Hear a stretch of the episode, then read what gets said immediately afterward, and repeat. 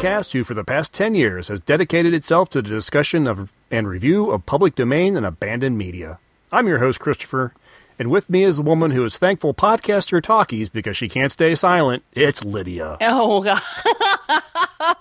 you should hear me sing jazz.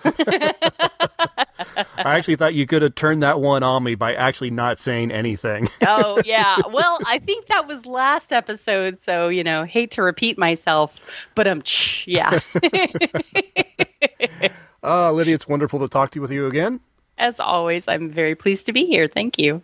Well, before we go any further, I want to first thank everyone else for listening to this month's episode. You likely already know this, but Orphaned Entertainment is available wherever you can get your podcasts. And wherever you listen, if you have the option to do so, please rate and review the show. It really does help get the show out to more people.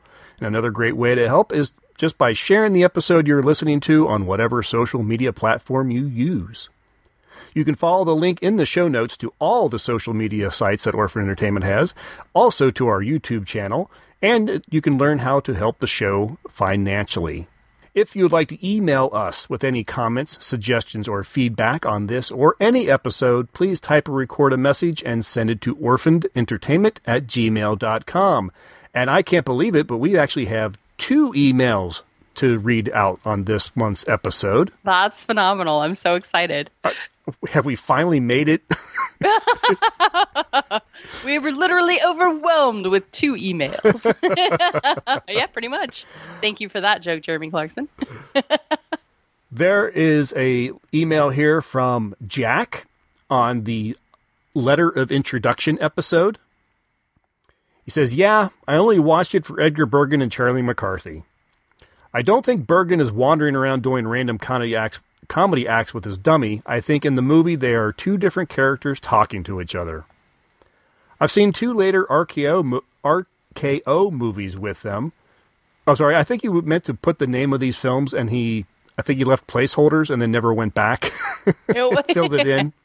When the rights holders does show them, it's often as a double feature, and the other characters treat Charlie as a real boy, if I may coin a phrase, while acknowledging that he's made out of wood.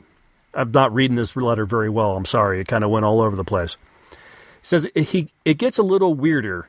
In these movies, Bergen is playing famous ventriloquist Edgar Bergen, and Charlie is put to bed one night. He entertains a crowd with an impromptu puppet made of his hand and a piece of cloth. These two movies made a point of showing not only scenes Edgar Bergen without Charlie McCarthy, but of Charlie McCarthy without Edgar Bergen. Easier on a radio program, I would guess, or just referred to as in the comedy bit you played about Charlie stealing quarters when Bergen wasn't around. anyway, thanks for the years of podcasting, Jack. Well, thank you very thank much, Jack, you. and I'm sorry I completely butchered that email, uh, your your letter, but I truly appreciate you sending that in. Absolutely, that sounds that's really interesting. That was uh, my husband had mentioned he knew Charlie McCarthy from uh, Muppets, the sure. 1970 movie, I think 79. Yes. and uh, and we watched it again the other night, and um, it, uh, we have a an international student staying with us, and she'd never even heard of the Muppets, and so that was really interesting. And when Charlie McCarthy popped on, I knew who he was. I felt so. I felt like, yay! I finally have arrived. So thank you so much, Jack, for that letter. That was really. It's so interesting to know. I I had no idea there were movies that showed Charlie McCarthy and Edgar Bergen separately from one another. So that's real. Now I'm curious. I mean, I definitely listened to several of the radio shows, and yes, they do kind of portray themselves as separate entities, like their mm-hmm. own, their little, they do their things or whatever. I just the fact, the idea of doing it in film kind of is interesting. yeah, kind of baffles well, me. I suppose it's kind of a precursor to Muppets, where you oh, have absolutely. a puppet and not its, uh, gosh, handler. what right. do you what do you call a puppet? A uh, puppeteer. A puppeteer. Well, oh my. Oh, and thanks, folks, for joining us. It's been a great night. oh man. All right. Well, our second letter just came from someone who uh, signed it a listener, so he'll re- remain anonymous. He says, "Dear Lydia and Christopher." First of all, let me say that I love how your podcast shines a light on old forgotten movies. Obscure media and media preservation are both interests of mine, and your show caters to both those niches. Niches? Niche? Niche? Niches. Niches? I'm writing today with a list of recommendations for the Orphaned Entertainment podcast. Oh, yay. It's difficult for me to pin down which movies are officially in the public domain and which aren't, but all these films certainly are abandoned. I'm sure you you have a to watch list a mile long, but it would be wonderful wonderful if you could talk about any of these movies someday. He s- suggests The Tale of the Fox from 1930, a stop motion adaptation of the tales of Renard the Fox. This movie is engaging and humorous with a lot of jumping off points for discussion. Usually, I don't care for movies that focus on a trickster slash likable never do well, but there's all but there's something different about this film. Maybe because the main through line is that everyone is fed up with Renard's shenanigans and seeking justice. The movie is in French, but I had no trouble finding copies with English subtitles. Very interesting. Uh, Very international films also make it a little difficult. Uh, public domain laws are different depending on the nation. So, yeah, curious to know whether that one's public domain in the States vers- versus France, or it, it's definitely something to look into. It sounds interesting. I love the idea of the stop motion. just what popped in my head was the fantastic Mr. Fox. Mm. But uh, I'm, I'd be really, it'd be difficult for me to watch a stop motion film about a fox without referencing the one that I know best. But that sounds really interesting. Yeah. Uh, second film he recommends is called Hotel for Women from 1939. I've This- been there. I'd, I'd like to be. Uh, this movie is about a woman who travels to New York City expecting to marry her old beau, her old beau, only to discover he's moved on. She decides to pursue a modeling career and soon finds competition for her affection after becoming the new it girl.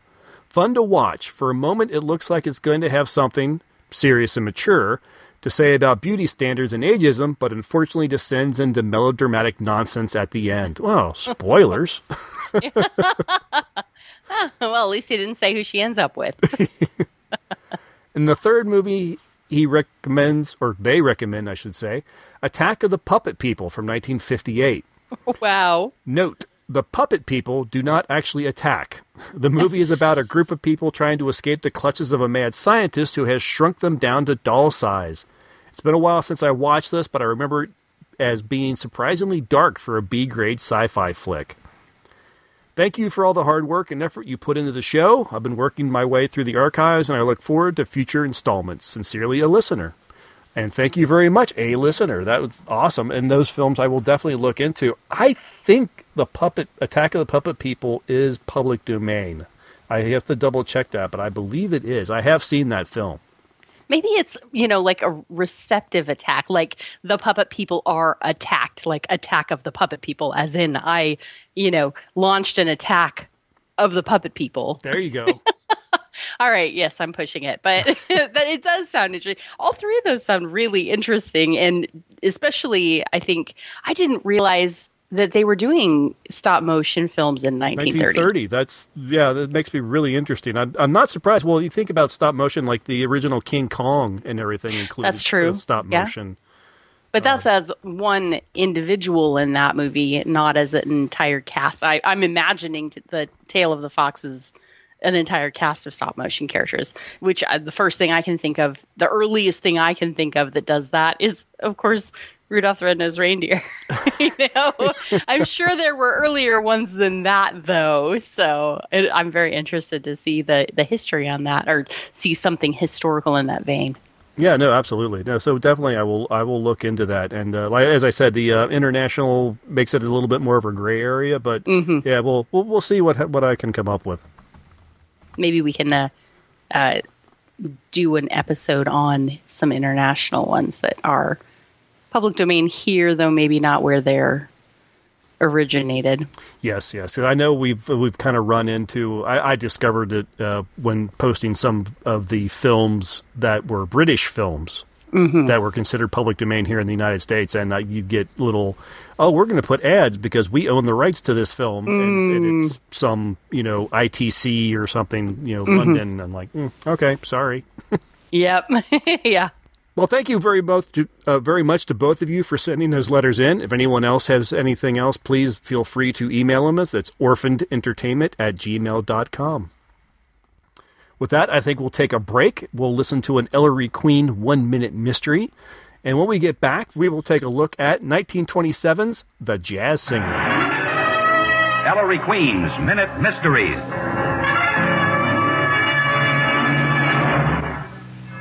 This is Ellery Queen with a case I call the Bathtub Murder.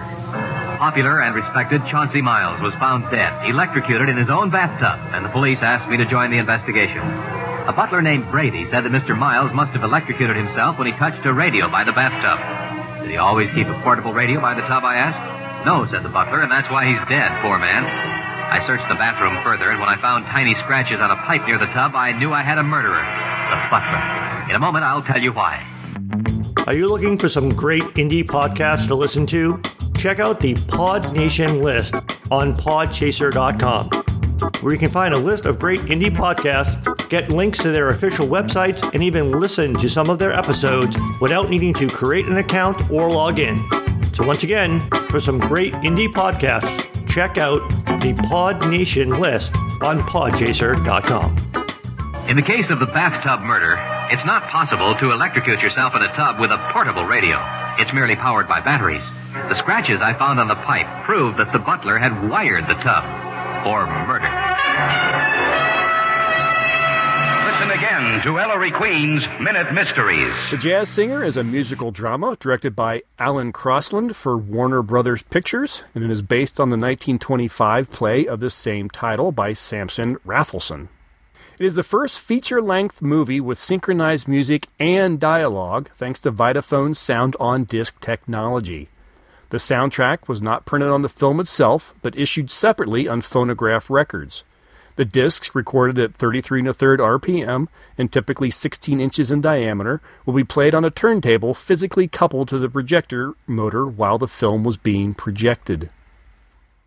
In the early 1920s, Western Electric was developing both sound on film and sound on disc systems.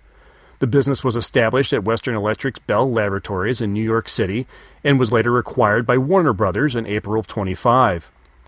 Warner Brothers introduced Vitaphone in 1926 with the premiere of their silent feature Don Juan, which had been retrofitted with a symphonic musical score and sound effects, but there was no spoken dialogue. The only actual talkie was a short film that opened the program. Four minutes of introductory remarks by motion picture industry spokesman Will Hays. A name that should sound familiar, he's the founder of the Motion Picture Production Code, or Hays Code, that provided studios with moral guidelines to follow when producing their films. Can't imagine what he would have to say for four minutes that I'd want to hear. oh no. Don Juan was a commercial success, but was not able to recoup the enormous budget. Vitaphone almost ended up in Paramount's hands after the financial failure of Don Juan. Paramount head Adolph Zukor offered Sam Warner a deal as executive producer if he brought Vitaphone with him. Warner actually agreed, but Paramount hit their own financial issues when their biggest star, Rudolph Valentino, passed away. Sam Warner pushed for a second try with the Vitaphone, and that brings us back to the jazz singer. In The Jazz Singer, the story follows the son of a Jewish cantor, which is someone who leads the congregation in song and prayer, who bucks tradition and rather than following in his father's footsteps, wants to be a wants to sing jazz. After being caught singing jazz at a local bar, young Jackie Rabinowitz runs away from home to follow his dreams. Finding success as Jack Robin, he eventually returns to New York to appear on Broadway. He visits his mother and attempts to reconcile with his father, but to no avail. Jack finds he is torn between his success and his love for his family and heritage when his father falls ill and can't lead the service on the eve of Yom Kippur. Al Jolson, born Asa Yoelson, was a singer, comedian, actor, and vaudevillian. Although best remembered uh, today as the star of the jazz singer, he actually starred in a series of, series of successful musical films during the 1930s. After being introduced to show business in 1895 by a vaudeville performer named Al Reeves, Asa and his brother Hirsch became fascinated by show business, and by 1897, the brothers were singing for coins on local street corners using the names Al and Harry. In 1902, Jolson accepted a job with Walter L. Main's circus as an usher. Walter Main was impressed by Jolson's singing voice, however, and gave him a position as a singer during the circus's Indian medicine side show segment. After the circus closed, Al bounced from burlesque to vaudeville, often performing with his brother Hirsch, who was now officially going by the name Harry. While performing in a Brooklyn theater in 1904, Jolson began performing in blackface, which boosted his career, and he began wearing blackface in all his shows. And many successful musicals and plays followed for the next couple decades.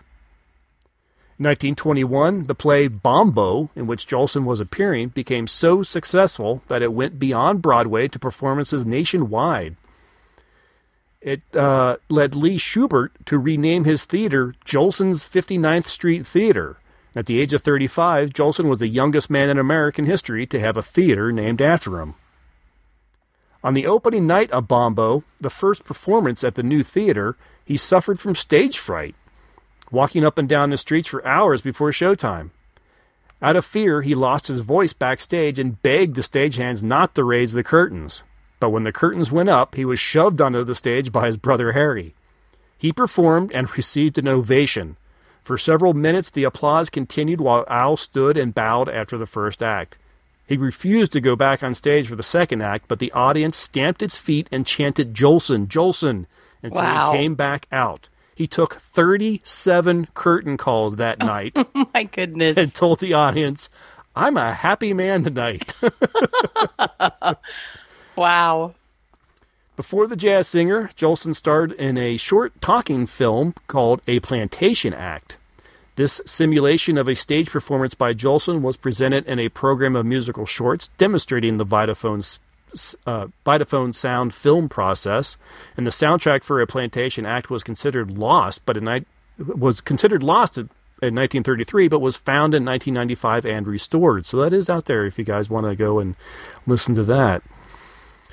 Warner Brothers actually picked George Jessel for the role in The Jazz Singer, as he had starred in the Broadway play. When Sam Warner decided to make The Jazz Singer a musical, uh, and with the Vitaphone, he knew that Jolson was the star he needed. After Jessel balked at the idea of having to sing, Warner easily replaced him with Jolson. Now, there is a wealth of information on Al Jolson to be found, and I have barely scratched the surface, so I do encourage you to go and seek it out. He had a long and incredibly successful career. Very, uh, very interesting person. Uh, despite you know, uh, obviously there is a uh, the discussion to be had on the blackface. There is. yeah. There is. And I kind I was trying to rack my brain to remember if we had on this podcast talked much about blackface in the past. We have not. I think this is the first time it's really come up. And I, I, I remember, or at least I, I remember finding it. I may, I think I remember mentioning being shocked to find a clip of uh, Fred Astaire in blackface in one of his movies, Swing Time, I believe it is. I do. Re- I do re- believe you mentioned that at some point. Yeah, but and so you know, and of course, in today's heated environment, it's hard to have a conversation about it without being worried that you'll uh, come across the wrong way. Rather than have a conversation about it, I have um, I found an article talking about Jolson and talking specifically about his use of blackface. And there are a few paragraphs I'm going to read. If it's interesting, we can keep it in. If it's not interesting, we'll cut it out. No, please. I'm, I'm very interested. Okay, so this is uh, from an article from Ferris State University. This is into the article a bit, but I just found it really interesting, particularly because of our modern views on blackface. This, you know, my, I'm a big fan of finding out what things really meant in the contemporary sense of when they were happening. That's just part of what makes this so such an interesting podcast to me. So I'm just going to read this. This is part of that article. It says, quote, the irony is, of course, that Jolson is most derided for his intense insen- sorry, insensitivity to issues of race and ethnicity.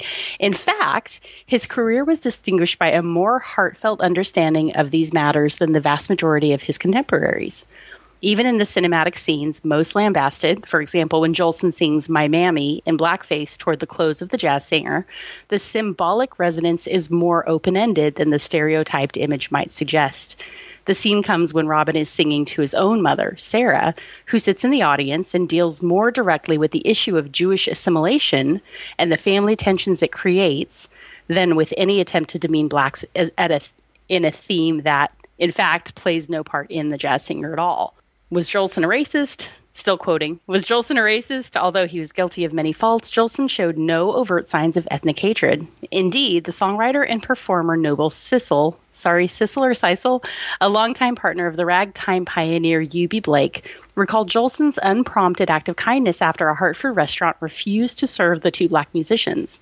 A local newspaper mentioned the incident, and Sissle later recalled, quote, To our everlasting amazement, we promptly got a call from Al Jolson. He was in town with his show, and even though we were two very unimportant guys whom he'd never heard of until that morning, he was so sore about that story he wanted to make it up to us. Unquote.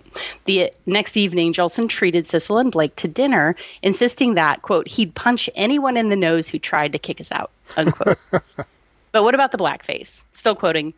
Some of Jolson's defenders have argued that the tradition reflected here is as old as Plautus and classical Rome, if not older. The theatrical presentation of the slave as comic and a sly commentator on the world of masters and rulers. Jolson has recreated an ancient type, Gilbert Seldes said in 1923, the scalawag servant with his surface dullness and hidden cleverness. That's the end of the quote from that that okay. article. I love that they bring it back around to saying in ancient times the use of the slave of whatever race as a commentator allowed the the playwright to point out the ridiculousness of society mm-hmm, at whatever mm-hmm. point that was whether it was the roman era or the victorian era or the you know the jazz era the ability to look at society and say you guys think you're all that but I can see what's really going on here. It's a little bit like uh, the modern equivalent of like upstairs downstairs sort of thing. Um, yes, yeah, very very similar to that, and and that's a great analogy. There, that and that's actually something that we can identify with without being quite as shocked by it. But I think especially in his in his portrayal that we see, it's kind of random. It feels kind of random because there is no overt racial commentary in it.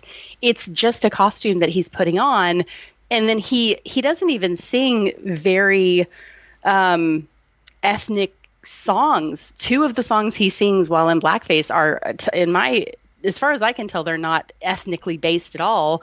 And the third one, as that article points out, he's actually singing to his mother, and so it it's in all of the instances of this caricature that you'll ever see. I feel like this is the one that you're going to have the hardest time poking at, unless you're just looking for a reason to be offended.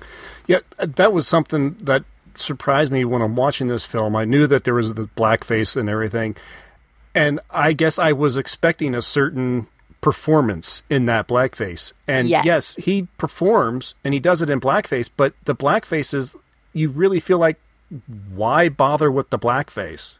He could, yeah, he could be in anything. He could be dressed as a chicken. He could be yeah. dressed in a dress, and it wouldn't change anything to the theme of his performance. Right. I was it, really expecting like you uh, you see clips of like the old minstrel shows, and you got the the mm-hmm. really really bad racial stereotype uh, kind of.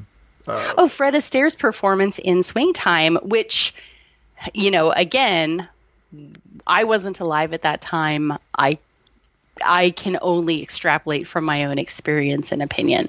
But this doesn't feel like that.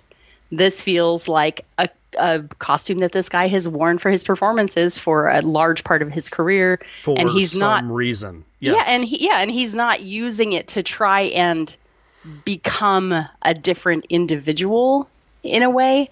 He doesn't change his mannerisms or his singing voice for the for if I really even for the last song, he's singing the words of the song. Right. And he behaves the same at the beginning of the movie when he's singing at a a dinner, I guess a, a restaurant like a right. steak and eggs place. His mannerisms and his expressions are the same in that moment as they are at the end of the movie when he is done up in this costume interested to hear other people's opinion on it. I found that article really interesting, and if anybody would like to reference it again, uh, it was published by Ferris State University online. And I think it had some really interesting points to it, but I especially liked that it showed it provided that history of the the um, I'm trying to think of the right way to put it. Like I think you put it well. The upstairs, downstairs. That pe- perspective of a of a class of people that can see how ridiculous society is and mm-hmm. commentate on it without, you know, without drawing societal ire. Yeah, so I was really expecting to see the blackface and really kind of cringe a little bit more than I did. I, I just left watching the film going, well, I don't I don't know why he does it.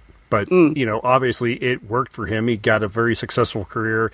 It was of the time um, sort of thing, I guess.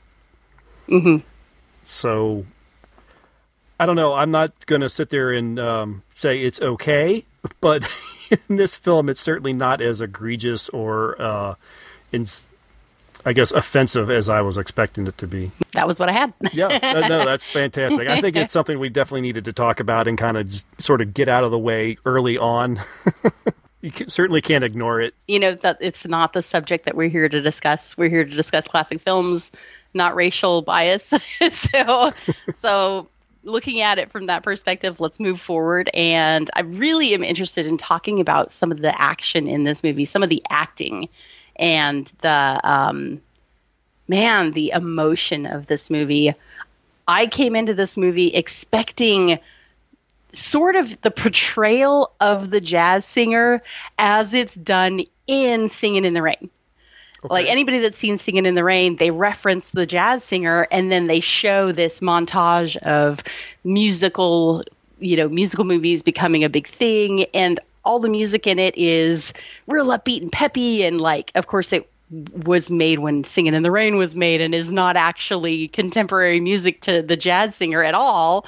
But I had expected it basically to just kind of be an extravaganza and just a hey, look what we can do now with film and not necessarily have any depth of plot or any real thread of um, character growth or you know anything like that.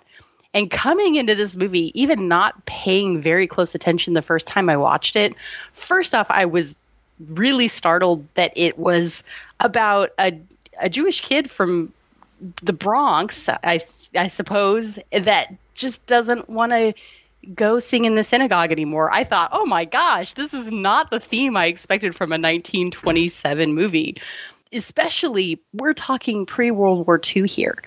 And there's a lot, if you want to talk about a little bit of racial prejudice in this movie, there's a lot of racial prejudice at this time in our country, obviously, not just against uh, African Americans, but hugely against Jewish people as well. So I was actually really surprised that they made the main character and the main family in this movie a very traditional um, Jewish background. Oh, really interested me. And the story and the plight that this family was going through was something that a lot of immigrant families, I mean, were probably dealing with because mm-hmm. we have got Jackie Rabinowitz, the young child, who's maybe what 13 years old or so at the start if of the that, film. Yeah. Mm-hmm.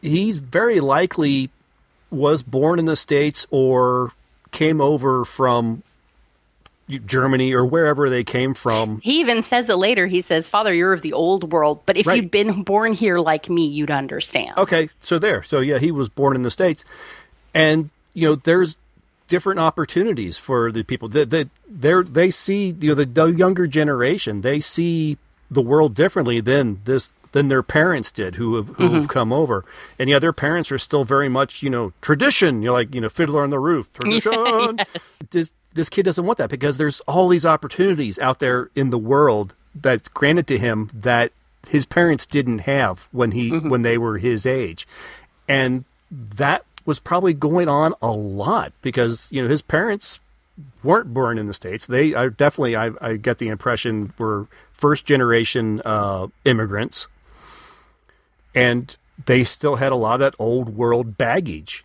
And also the expectations that the son is going to do what the father did, right? And which is was... which is probably what would have happened had they still been in the mother country, wherever they, yeah, absolutely, wherever they immigrated from. Mm-hmm. Uh, so yeah, I thought that was a very interesting uh, story. I was like, wow, that's probably actually very uh, poignant for the time because I'm sure a lot of families were going through that. Yeah. Eh, well, and so then the next theme becomes, you know, aside from the father not wanting him to debase himself through what he perceives as being, you know, a heathenistic pes- pastime, which there are a bunch of us, I'm sure, that can identify with that. Then, you know, he says, you know, I, I, he reaches for the belt and starts undoing the belt. And any of you guys that know, like I do, what that's like, you're, you know, he goes and he grabs his mother, and they both the the emotion shown by the boy that plays young Jackie, Robert Gordon, um, it, which uh, this is a 1927 movie. You're not gonna, you don't expect deep dramatic action, and everything's a little sped up and a little bit clippy but even with that, you see this kid's terror of his father. Mm-hmm. You know, this very natural fear of his father and especially his father's belt, you know. And you know, and, and then he this whole interaction, this whole scene where the mother is saying, No, no, don't do it. And, you know, and then mercifully she's we stay with her when she's closed out of the bedroom but we see her reaction to the sounds she's hearing and she's you know just so upset by it and it just it carries the emotion through with this entire thing and of course you know Jackie's reaction is he he says that's it I'm done and he runs away and the mother is just crushed and there uh the the scene that follows this is there's a juxtaposition of the father who's the cantor at their local synagogue. He's singing, and then Jackie sneaks back into the house to take his mother's uh, his mother's picture, and it is so moving. It's sad and it's like this religious experience. It feels like here's this boy sneaking in. He's so afraid and he's sneaking back into the house to get the picture of the person that he loves the most in the world. I'm going to cry just talking about this. it's just and then the the music that's overlaid with it makes it so much more powerful. Again, I just was from the very beginning of this movie, aside from being a little bit surprised at the the singing in the bar, which wasn't what I was expecting, but then pretty quickly goes over to Al Jolson, which is he is really a phenomenal you know performer but this whole depth of this emotion and this you know sort of tragic but also heroic story at the beginning of this of this boy running away to go pursue what he dreams about it just really grabbed me i I wasn't expecting that out of this movie. I was expecting, you know, chorus girls and and big costumes and right. a lot of music and not a lot of plot and to get pulled immediately into this family struggle was kind of phenomenal. This film is obviously very famous because of the the whole the, the sound sync and the talking and everything. But I, I think even without that, as a silent picture, it's well ahead of its time. Oh, I agree. Um, you mentioned that you, you thought everything was a little fast and clippy. I think compared to a lot of silent films of the era, this actually feels the the way the acting is, the the performances, they it feels very ahead of its time. Mm-hmm, absolutely, I agree. And the the reference to the speed isn't saying that it's obnoxious. It's saying it's just something you know you're going to see in a film from this era. Some things are going to be a little sped up. Some some things are going to be a little unnaturally fast. But you know, in some reactions, people are going to grab each other a little quicker than they would in actual interactions in real life. But um, yeah, none none of it felt jarring to me in a negative way at all. And then from there, we we clip ahead to many years and three thousand miles away. Is that right? yeah. yeah, I think to, he's well. He's in um, yeah, probably. I think he's probably like in Chicago or something. Mm-hmm. Uh, to when, Jackie as a as a man right as yeah, as Jack Robin now, and he's actually you know found a lot of success. He was saying, I think he at some point. Uh, what did he say? He was making like two fifty a week or something like that. Yeah, yeah. Did you do the math? I did the math. I I did not do the math. I saw the math, and it was still it was several thousand dollars a week. I did the math. Money. It was like four thousand dollars. It's the equivalent of two hundred thousand dollars a year now. Yeah, good money. And when, and I I question whether he was being well, I at the moment I questioned whether he was being strictly honest or whether he was just trying to keep his mom cheerful. But then, you know, eventually he comes back with gifts and she mentions real diamonds. That was right. That was in his letter to his mom, wasn't it? That mm-hmm, he, he, it was. Yeah. Yeah, but he so he uh he's at this lunch or dinner place, and it, I feel like he's singing for his lunch in this. And this is before he writes that letter to his mother. It feels like he's singing to his for his lunch, and he gets up there and he first he does this song uh, dirty hands dirty face Mm-hmm. and it's and it's he's singing along this is a, a great example of a type of song we don't have anymore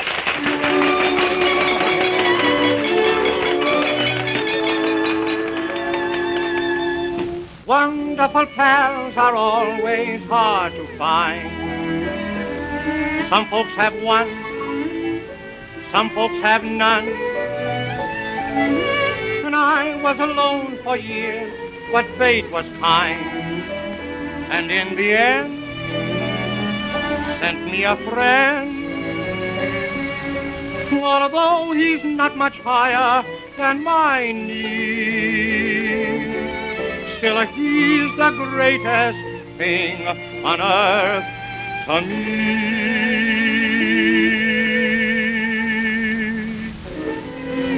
Dirty hands, dirty face,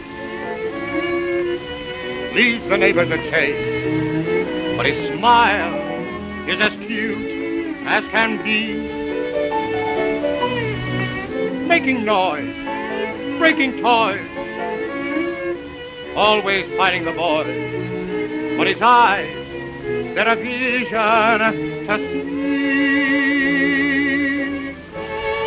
And when my work is done, coming home to the setting sun, from the gate he'll start to run, and then I'll kiss my boy. Dirty hands, dirty face, little devil, that's what they say. But to me, he's an angel of a joy. this is literally a guy singing about his little boy.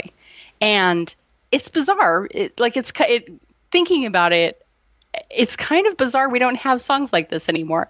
It's like we have songs to children but we don't have songs just talking about how much we love our kids. Mm-hmm. And so it's really interesting watching Jolson, who in the movie doesn't have any kids, by the way. Certainly not. We don't think he does it anyway. At this and point. and had a rather poor um you know experience with his own father with his own father yeah but he had you know a great a great experience with his mother i suppose but he his expressions and his drama there there's a point where he meets mary in this scene and she says you have a tear in your voice and his the drama from not only from his singing but from his facial expressions you really believe him and that you know there's not there's no it's not that there's nothing melodramatic about the story. You don't feel like the characters are melodramatic. It's uh, it feels very genuine coming from him. Definitely contemporary of his time, and definitely, you know, again, you're watching a 1927 movie, but you really believe him. He, you're not. He. It doesn't feel like he's in a burlesque or putting on a you know folly or something like this. You she when she says you have a tear in your voice, you really believe that he really feels this way. If not about his own child, about somebody. Right. Yeah, I'm glad you brought that scene up. I was going to mention it as well because that is the moment when I'm watching this film. We had seen a couple musical bits prior to this. Um, we saw him, you know, the young child singing in the in the bar, and we saw the um, the service at the synagogue, you know, mm-hmm. doing it. And the you know you you could hear the music and everything, and that's fine. But when Jolson gets up and does that performance, and you hear him singing, you hear the band playing, you hear the people clapping and, and, and banging their spoons and forks onto the table and everything. Yeah. And he does that first number, and then he stops.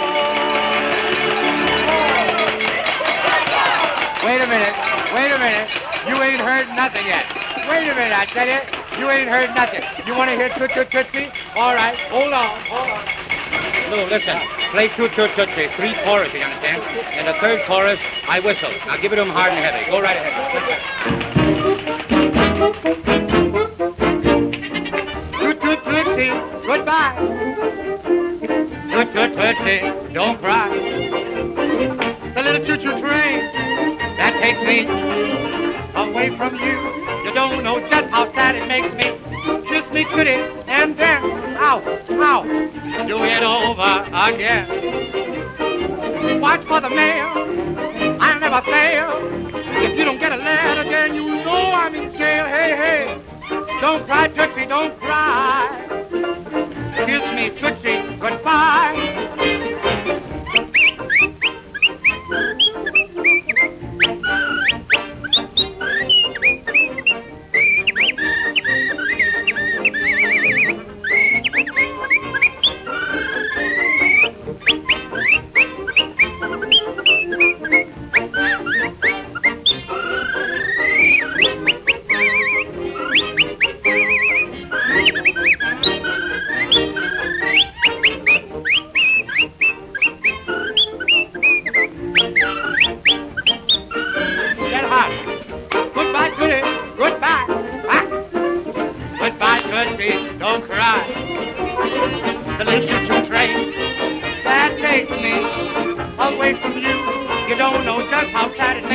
19 or even in 2023 i'm watching that you know having grown up in the age of talking films and special effects and computer graphic and all that stuff i saw that and i just the hairs in the back of my neck went up there is nobody that could have seen that film in 1927 Oh. saw that scene and didn't think things are going to change Yeah. this that had to have been absolutely mind-blowing that it was like to the, see uh, him speaking. Yeah, because you're right. Up till now, we've had music twice, but for for the music to stop and for somebody to just speak in a film, yeah, it had to have been.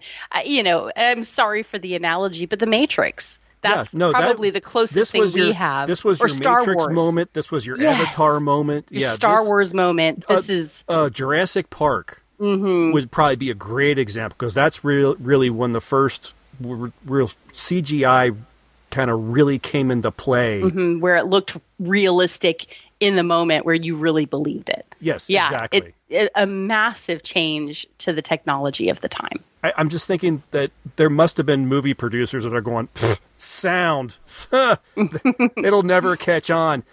I, I don't think they could have watched that scene and not went, "Oh crap." yeah. Yep. We better we, we're gonna have to retrofit everything in our studios. Yeah. yeah and and to have the the idea of up until now you have young women that are watching these actors on the stage and they don't know what they sound like unless they've heard them on the radio at some point. Mm-hmm. But to now have to it goes from a two-dimensional character on a screen to suddenly feeling like a warm living human. And it's I mean, like, no wonder Jolson became so popular. Even I, I, I, I understand that he was very popular and did extremely well even before this.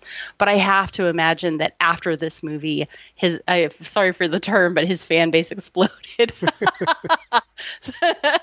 his fan club at the time probably must have just gone insane. No, And no, I, I yeah. completely agree. and then he goes into his next routine, his next song that he does right there, following right up to it. He does this whistle thing, mm-hmm. which blew my mind. Okay, and genuinely, I googled, did Al Jolson really make that whistle sound? And that I don't know. I didn't find a definitive answer. If if it wasn't really him making that whistling sound, then darn, they did a pretty good job of faking it. And if it was really him, holy cow, I've never heard anybody do that. Yeah, like you know, later on, Bing Crosby does a little bit of whistling in his songs. This is not like that. this is it, it's kind of mind blowing. It I am genuinely irritated by people whistling in songs. I mean, like to the point that I want to just kick them in the shins. I didn't feel that way about this because I was just watching him going, How the heck is he doing this? and and if it was a gag and if he's not really doing it, I they fooled me. It was pretty amazing. Yeah, it's a fantastic scene. It is just it is like I said. It is the scene that everything changes after that. I, I don't know exactly what the minute count was in the film, but that's that's the moment in 1927 that everything changed, and, And it's even- so wild. Even within the movie, this is the moment where a lot changes for him. He meets Oh, Mary. absolutely. and I love their meeting each other. I love the I love the chemistry between Mary and Jack. Um, I love that she seems like a real person. I want to talk in a little bit about one particular thing that she does that just blew my mind in a 1927 movie. Just really, really just gave. I just wanted to just jump out of my chair and hoot, you know.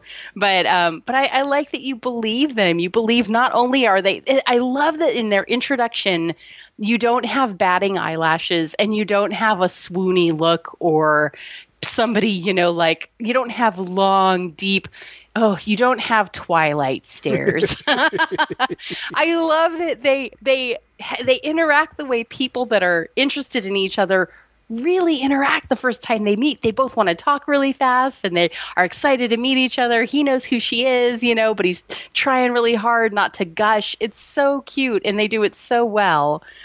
I, I ah that you said this is the movie this is the scene that changes everything and you meant in filmmaking, but I think it's also a pretty great standalone scene on its own.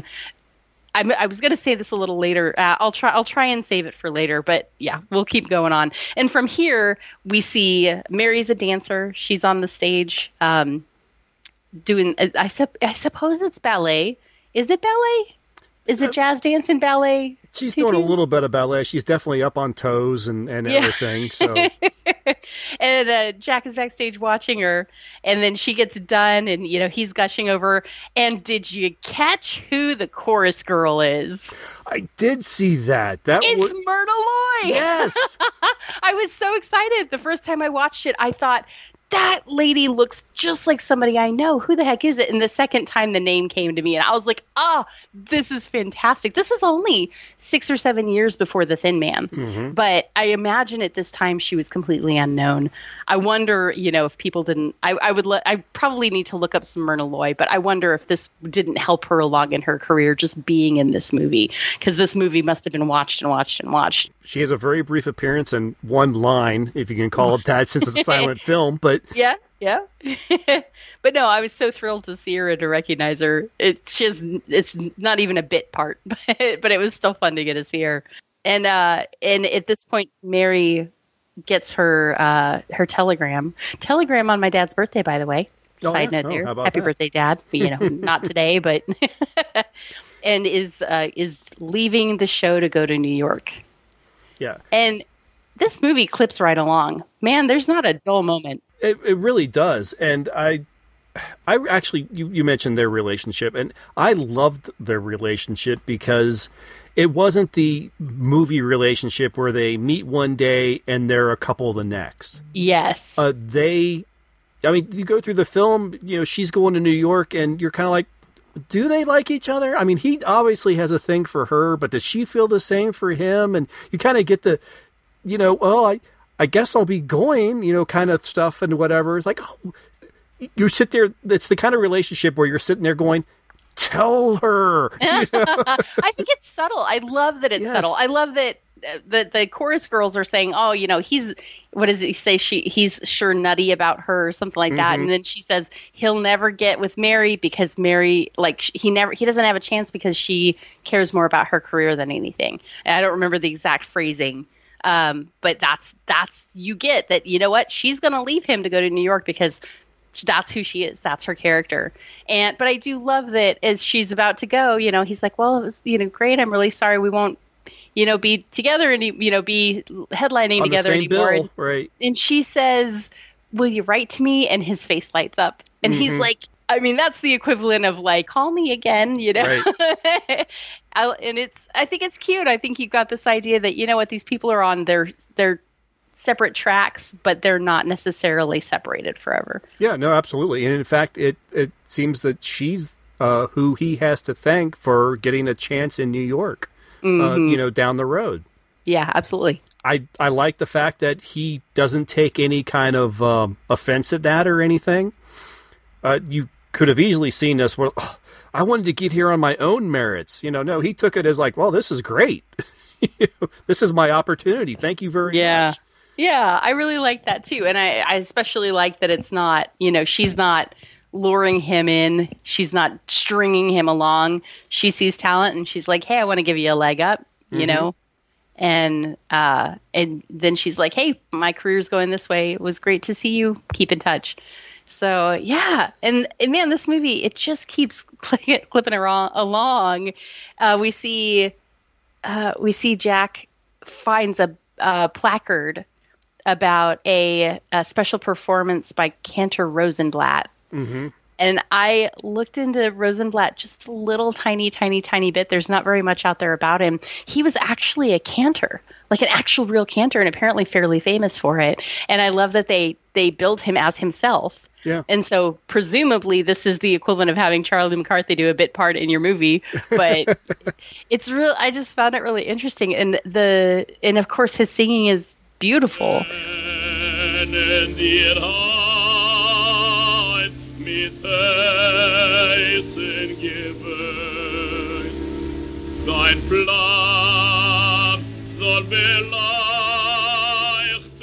It's so the, the traditional songs that are sung in this.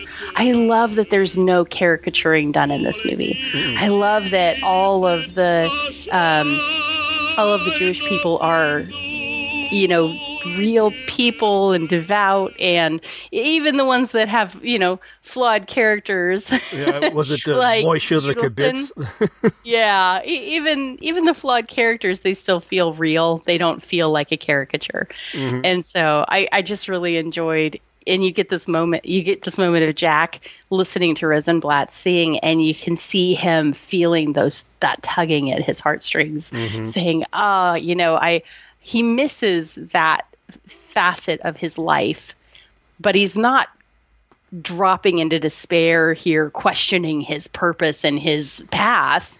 He's just going back and going, "Oh, that was a beautiful time," or "Wow, this is beautiful music." And right. well, it's showing that he still has a connection to his heritage. Yes, he hasn't exactly. completely ignored it or or turned his back to it. That was much more succinctly put than I was saying. Thank you. exactly. And I think that was right before he ends up going and visiting his mother again. It is well, it's pretty quick there. Um, there's a couple of things that happen. He uh, he gets booted out of the show that he's in, and you can tell this is after a little bit of time. You know, you get treated to a couple of other characters, you know, showing up in his show that are talking about, yeah, he really deserves top billing. There's a, a quintessential fat lady, I suppose you'd call her, as in the fat lady sings, not commenting on her size, but you know that's who right. she seems to be, and um, and you know saying, oh, if they give him my spot again in the billing, that I'm just going to quit. That's and, right. That's right. He saw Rosenblatt when he was still in Chicago, wasn't he? Yeah, yeah. It, yeah. He, he found and out then, it was just prior going boarding the train to go wherever they were going to go that mm-hmm. he gets the, the the letter like, oh nope, you're cut.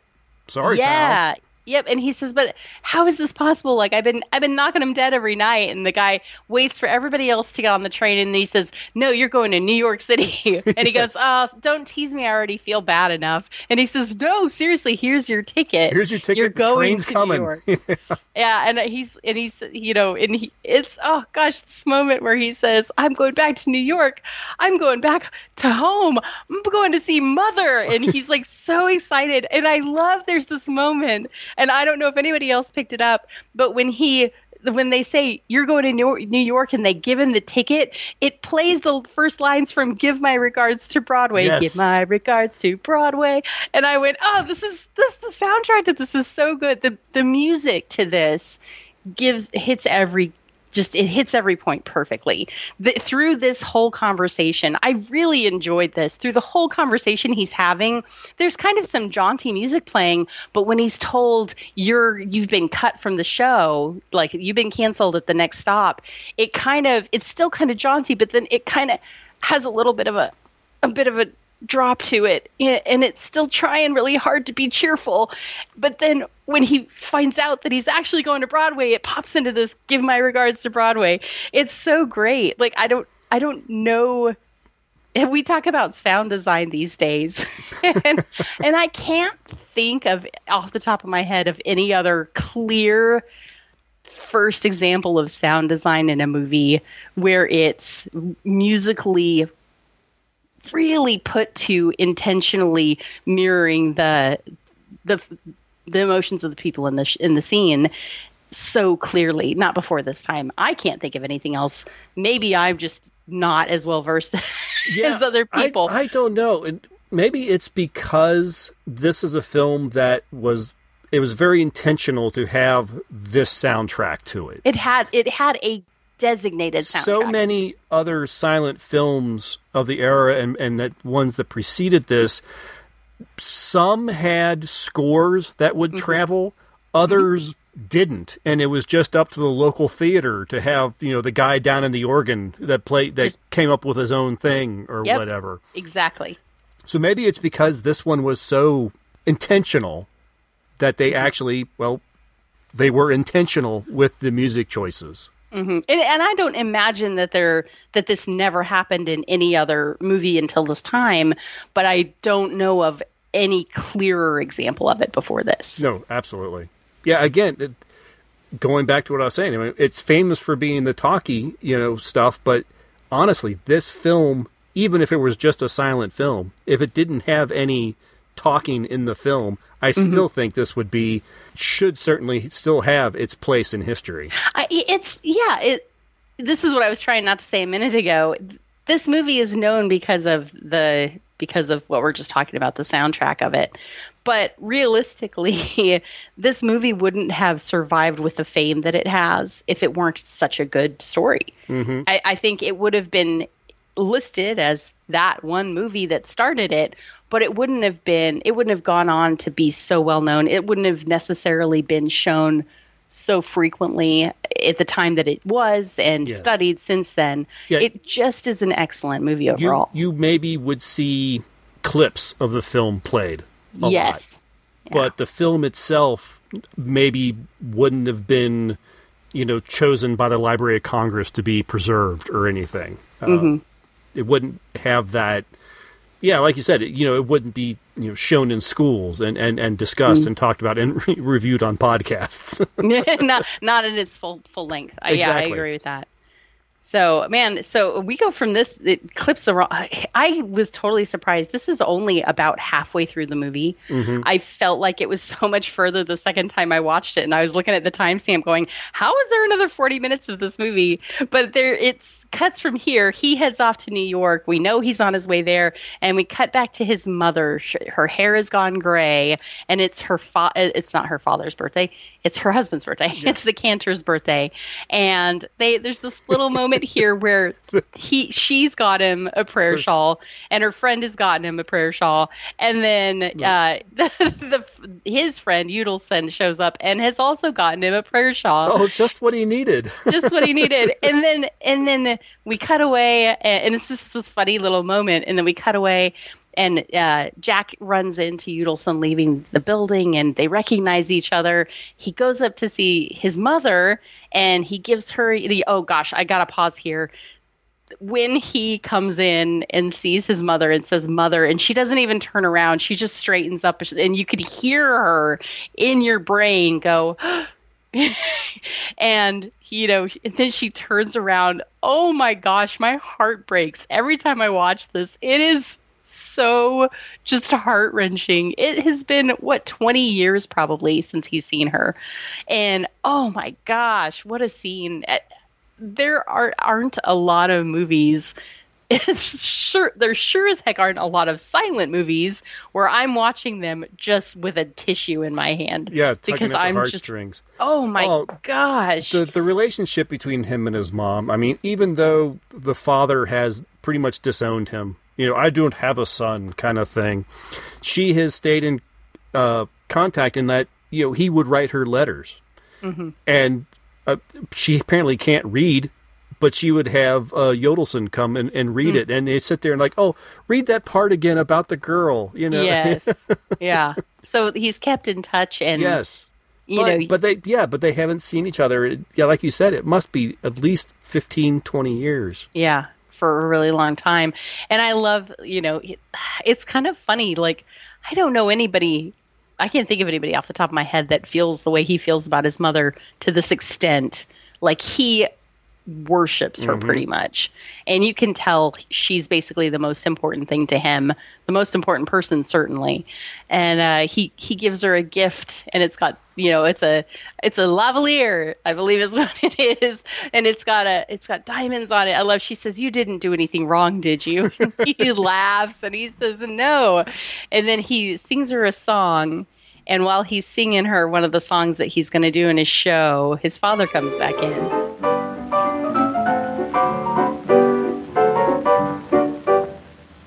Sky smiling at me. Nothing but blue skies do I see. Oh, don't bluebirds singing a song. Nothing but little bluebirds all day long. I never saw the sun shining so bright. Never saw things going so right.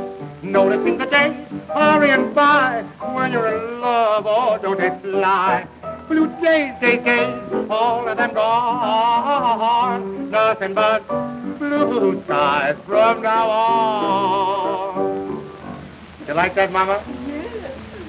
I'm glad of it. I'd rather please you than anybody I know of. Oh, darling, will you give me something? What? You'll never guess. Shut your eyes, Mama. Shut 'em for little Jackie. Oh, I'm going to steal something. I'll give it back to you someday, too. You see if I don't. Mama, darling, if I'm a success in this show, well, we're going to move from here. Oh, oh yes, we're going to move up in the Bronx. A lot of nice green grass up there and a whole lot of people you know. There's the Ginsbergs, the Guttenbergs, and the Goldbergs. Oh, a whole lot of birds. I don't know them all. And I'm going to buy you a nice black silk dress, Mama. Oh, Uh, you see, Mrs. Friedman, the butcher's wife, she'll be jealous of you. Oh, no. Yes, she will. You see if she isn't. And I'm going to get you a nice pink dress that'll go with your brown eyes. No, I, I What, what do you mean, no? Who, who is telling you? What do you mean, no? Yes, you'll wear pink or else. Or else you'll wear pink. and, darling, oh, I'm going to take you to Coney Island. Yeah? Yes, I'm going to ride on the shoot-to-shoot. Oh, And, you know, in the dark mill. yeah? Ever been in the dark Oh, mill? no, I was... Well, with me, it's all right. I'll kiss you and hug you. You see if I don't. now, Mama, Mama, stop now. You're getting kittenish. Mama, listen, I'm going to sing this like I will if I go on the stage, you know, with this show. I'm going to sing it jazzy. Now, get this. Blue sky, smiling at me, me, me, me. Nothing but little blue sky. Do I see? Do, do, do, do, do. Bluebird singing a song. Nothing but little bluebird all day long. You like that slapping business? Never saw the sun shining so bright. Never saw things going so right. Noticing the days hurrying by. When you're in love, oh, don't they fly? Blue days, all of them gone. Nothing and it's thunderclouds and drama. And he says, "Wait, no, no, I've brought you a gift." And it's a prayer, Prayer shawl. shawl. I, as soon as he shawl. brought the, that box out, I sat there and I thought, "Oh, please be a prayer shawl." it's such a funny little moment. It's interesting too because it they slip this little joke in, kind of almost under the radar, but it's during a moment where you're just on edge, waiting to see how his father's going to react, mm-hmm. and their interaction is it's just so interesting to me.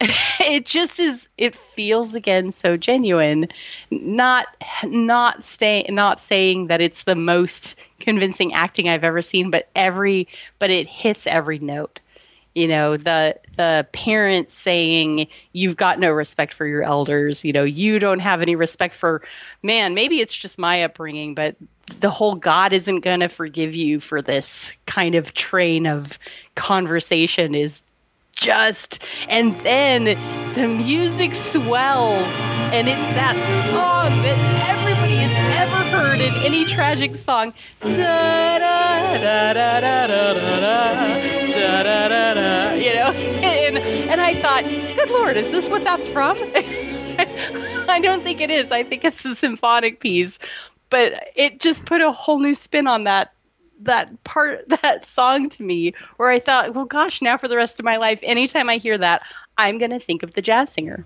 the The acting in this scene is phenomenal. Uh, between, especially with uh, his father, Warner Oland, plays the the Cantor Rabinowitz, and you can see it in him that he still has love for his son, but he's a man of principle, and he has put his foot down and said that this is the way it needs to be, and so you could you, you see inner conflict within him Mhm, yes. because he wants to embrace his son. He wants to love his son. But he's not going to go back on what he said before because I'm the father and I, I made this decision and I'm I'm living with it and so he still, you know, turns his back on his son and oh, it it pains you. Mm-hmm. It, it's it's it's a brilliant moment. Oh, and then when Jack says, I came here with a heart full of love, but you don't want to understand. Mm-hmm. And I thought, gosh, that's really true too. I mean, the person that feels like they've been wronged consistently through this whole thing is him. Mm-hmm. But then he still comes back. He still comes back with gifts for his parents, determined to reconnect with them. And it just, oh man. Oh man. Before we go much further, there is that uh, moment when he's singing the song for his mom. yes. uh, when he's singing and he stops and starts talking to his mother, that was ad-libbed by by by Jolson. and you can kind of tell. Yeah. And you can tell it was being recorded in the moment. Yes, oh, Because- absolutely, everything is spot on. There's not it's not voiced over. You can tell. yeah, and it's, um, I mean, we should be thankful that the director decided to keep it in because that's that's burning up time of this music Mm-hmm. soundtrack. You know, Absolutely. you've got a finite. Yeah, this is this is going to put us over budget, kind of thing. But Yeah. it's, it was so natural. It was so fantastic. And again, it's just one of those moments that the audience has had to sit there and just go, "Wow, that's really cool." Eh, yeah, it's so great. And it's a great His- moment between him and his mom. And Exactly. both, even though he's ab libbing, she's just rolling with it. Mm-hmm. Because she's sitting there and it's like, oh no, I'm not beautiful. Oh no, you you stop it. You know, it's so Yeah. cute. It's really cute. Oh, it's such a great moment. Oh, it, yeah. Oh my gosh, yeah. That's it. I agree. totally agree. Well, gosh, from there, Oh, then it really gets moving after that. he goes and uh, goes to the theater and sees Mary again, realizes she's the one that got him the gig, basically. hmm And they're so happy to see each other. It's so cute. It is. it's it's a great little, you know, uh, it's a great little uh, romance without being overly romantic. Um, you know, kind of.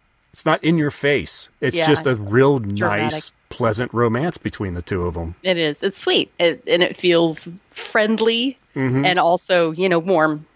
Yeah, they, and then they both understand each other. They both understand that their careers are important to each other. No one's asking one to give up, an, you know, anything for yes. the other. I love that. I love that they're not like, well, you know, how are we going to make this work? We can't make it work. No, we couldn't both have a career at the same time. I'm like, ah. Well, they, they what- don't do once that we at get all. married, your days on the stage are over. Yeah. right? I just want you to settle down and get a normal job with my father's factory. There's none of that. and I Oh, love I was, that there's I was none thinking of that. the other way is like, well, once we get married, you won't be able to be on stage because you'll be at home with the baby. You know? Yeah, right. Well, yeah, I was trying not to go with that, you know, uh, Uh-huh. Yeah. that that um never mind we're gonna, just gonna move on anyway but and then immediately uh, his father is sick yes. Falls ill. Def- which i i have to think was the result of his visit because Yes. he worked himself up yeah. And they even mentioned that he'd been sick since the visit. Yes So it, it happened rather quickly right after then. So, yeah man and then it there there's another thing that happens in this that i love and it's th- that on the eve they they give you a title of the day that this is happening and it says the eve of the day of atonement mhm. and oh i get it i got a chill just saying that out loud the I, it is extremely heavy-handed foreshadowing but it also is it plays in so perfectly to the themes in this movie because that's what this is. This is a story about jewish tradition and about somebody trying to break away from that but still being caught you know still wanting to be part of it. And so and then of course just the title itself you know because you're that's what that's the real story in this is is a man who is wants to reconnect with his father who won't accept his life choices. And man oh just that like reading that title i thought it's the second time i watched it i thought oh my gosh wow somebody was dead on with these like with the scene setting. No, Like holy cow. And I think what's it's great because of the quality of the film up to this point. I honestly didn't know which direction it was going to go. Oh, definitely. And oh my gosh, through genuinely all the way up until he walks out on stage, the last time he walks out on stage, you don't really know what's going like you don't know how it's going to end. They Oh, and I, I really love it. I mean, I don't. I don't really mind uh, the, the spoiling it or whatever. But you know, the idea is they want him to sing uh, at the, at the synagogue, Mm-hmm. but that's the the rehearsal for opening night for the Yeah, it- play. Yeah, it's the same night as opening night. And you know he's like no this this is my big break this is what i've been working for my entire life you know all this and everything but in the end he gives up that that that chance that opening night they actually you know he goes and sings at the synagogue. Oh, you like leapt way ahead. There's so there's a moment. Well, okay, before that, even I have to touch on this. Uh, his mother comes to see him, asking if he'll come back and see his father. His father's ill, and uh, well, actually, even before his mother gets there, he's talking to Mary. She says, "You seem distracted. I think you're worried about your father." And then she asks him, "Is anything more important to you than your career?" What? And he says, "No, nothing is." And she says, "Not even me." And I held my breath. And he says, No, not even you. And she smiles. Oh, I wanted to jump up out of my seat. I was, she said, Good. I'm so happy to hear you say that. And I thought, this is so amazing. This is a woman who has been like this in her career. Nothing has been more important to her than her career. For her to have suddenly said, Oh, why won't you? Why can't you love me more than your career? would have been such a break from the character. And it's, I love that she's uniquely in a position to understand him well. And so after this, at the point where she is standing with the with the play's producer eh, on one side, literally on one side of Jack, and his mother is on the other side, she's lighting the candles for the Sabbath, you know, and she's light and she covers her eyes to do the the traditional prayer, and literally he's got showbiz standing on one side of him and he's got his mother and his tradition standing on the other side of him. And he says i have no right to turn my back on either of these. Oh gosh holy cow. Like and and it's a drawn out scene. He's going back and forth and going back and forth and oh i'm about to cry again because there's so much tension and longing and and conflict in this moment. And then the next thing that we see is the play's producer in front of everybody saying there's not going to be a show tonight. And you go oh like ah, i i understand but i'm kind of sad because this has been so important to him this whole time. And then oh my gosh i'm gonna cry. Totally gonna cry. I cried when i watched it right before we started recording this and he sees his father you know, and his father is extremely ill, and his father tells him, "I love you." And and before all of this, and then after all of this, and we find out that he's not going to sing in the show. You see him singing in the synagogue. His father passes away, and mm-hmm. there's that moment with his father behind him. Oh God, oh it, oh my gosh, and you're like, okay, it's the Day of Atonement. Oh my God, I'm gonna cry. and then we get a happy ending after all. Yes, And then yes. even after that, we still get a happy ending. yeah the season so passes and time heals the show goes on and he finally gets his chance on stage on broadway And it's wonderful. and he gets It's to sit so there and sing with uh, with his mom in the front In row In the front row. her her and Moisha Yudelson so, um, yeah, that was the end of the jazz singer. So, thanks for uh, joining us for this episode of Orphaned Entertainment. Just kidding. Yes. We're absolutely gonna get. We're absolutely gonna rate this thing. Oh yeah, but, But- I don't think it's going to come to any surprise on our rating. So No, and and I there's one thing that we skipped over that I really do have to bring up. okay, Um, Warner Oland, the uh, the cantor, hmm Jackie's father, is Charlie Chan. yes, I know. It's like Charlie Chan for years and years and years. And now that I know that, I can't unsee it, which is kind of a tragedy. but he's he's wonderful in this movie. He's such a great stodgy old cantor. Mhm. But it is kind of also wonderful that it's his father is Jackie Chan. Charlie Chan. Jackie Chan, Charlie Chan. I do that every time. I'm so sorry, Mr. Chan. Sorry, Jackie. But yeah, no, it's Charlie Chan. So I just I just that cracks me up and yeah. So so yeah, I guess let's go ahead to ratings.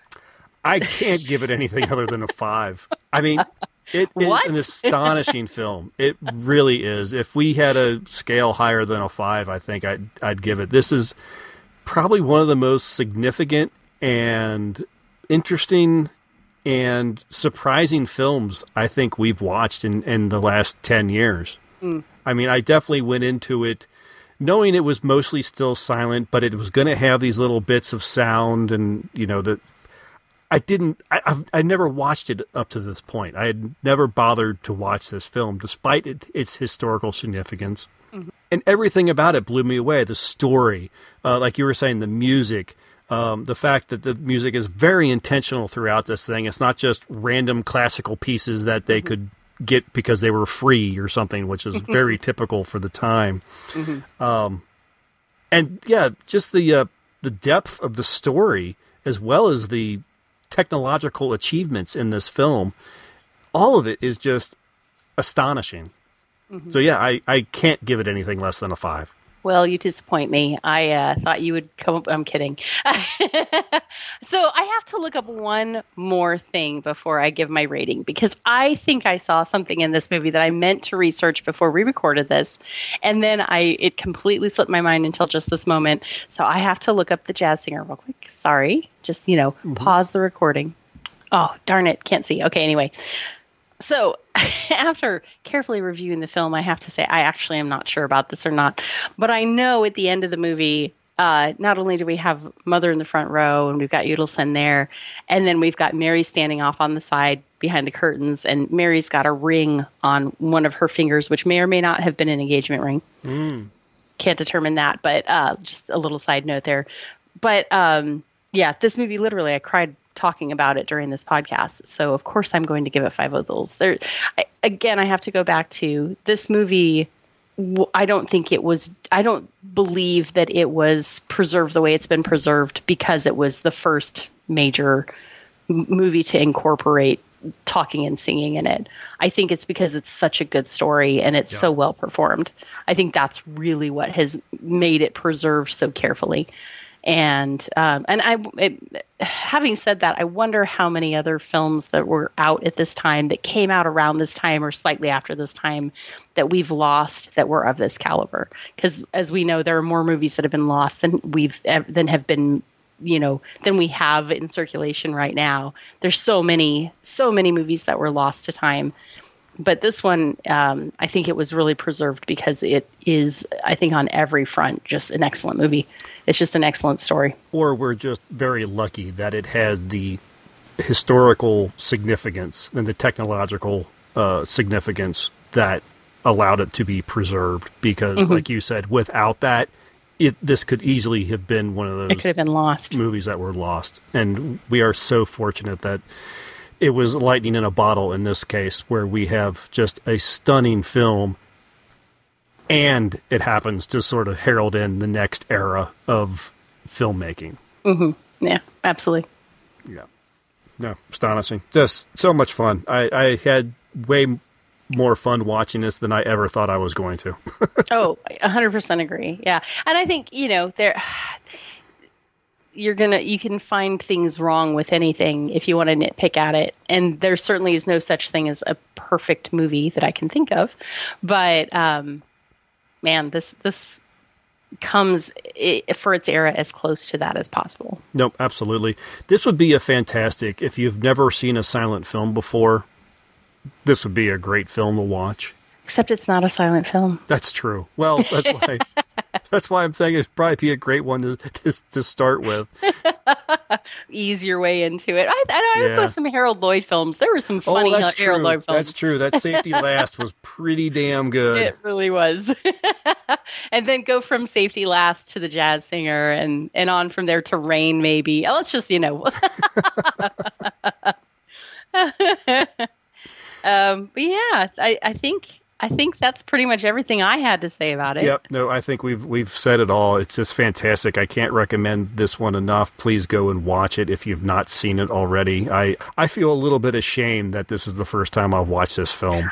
I am I am genuinely at this point a little surprised that this is the first time I've seen it, but I have to admit, I think that if I had seen it before now, or at least very far before now, I probably wouldn't have appreciated it the way I do. Hmm. I think that doing Orphan Entertainment for the last 10 plus years has given me a much greater appreciation for for film than I would have had otherwise. Uh, even even having studied it, uh, you know, at college some I think that I have the maturity now to really appreciate this film that I may not have had five years ago. Yep. So I think I'm I'm happy for the timing of it. No, absolutely, and I, I think because we've seen so many other films around this time too, and you know, good and bad, it kind of gives you gives you an idea of kind of where it places. You know, were all the films like this in 1920s? No, no, they No. were not. Too bad, but no. I mean, frankly, if they had been like this, if they had all, there was another thing I, I noted down. The store, the uh, structure of this movie is extremely similar to modern movies. yes, this, well, that's it what has I was a saying before that this film was very ahead of its time. It, yeah. Well, but it's got a runtime of about an hour and a half, uh, like Mm-hmm. most modern movies. And then the high points and low points of it, they strike right at the the right time. It you know keeps clipping along, like we said. It's just interesting. It fe- it doesn't feel as much like a 1920s movie as it does like uh, just a good movie. It's it's kind of interesting that it it almost doesn't, even though you have those visual cues that this is an old film, it doesn't feel like an out of date film it feel it, it's got all of that same structure that we have in the best movie put out last year um, which in my opinion by the way i'm kidding i'm not going to get into that here that's not why you guys are here but um, if you guys do want to talk about your favorite movie from this last year then uh, join us on the discord and how was that for a tie-in They're very nice. Yes. Come join us on any of our uh, social medias, uh, especially the Discord. That would be a really great place. There's really, it's just pretty much Lydia and I right now. but it is fun to get to mention hey i watched this movie this week. Hey i saw this movie. And this is a little bit of what i thought about it. And it might remind you of a movie that you haven't seen in a while that may not be out of copyright but which you might want to revisit. Yeah, absolutely. and that wasn't even scripted. Darn we're getting good at this. It's like we've been doing it for a while All right. Well, Lydia, thank you very much. This has been an absolute joy. It's so much fun. It was a fun film to watch and even a more fun film to discuss with you. It was really great.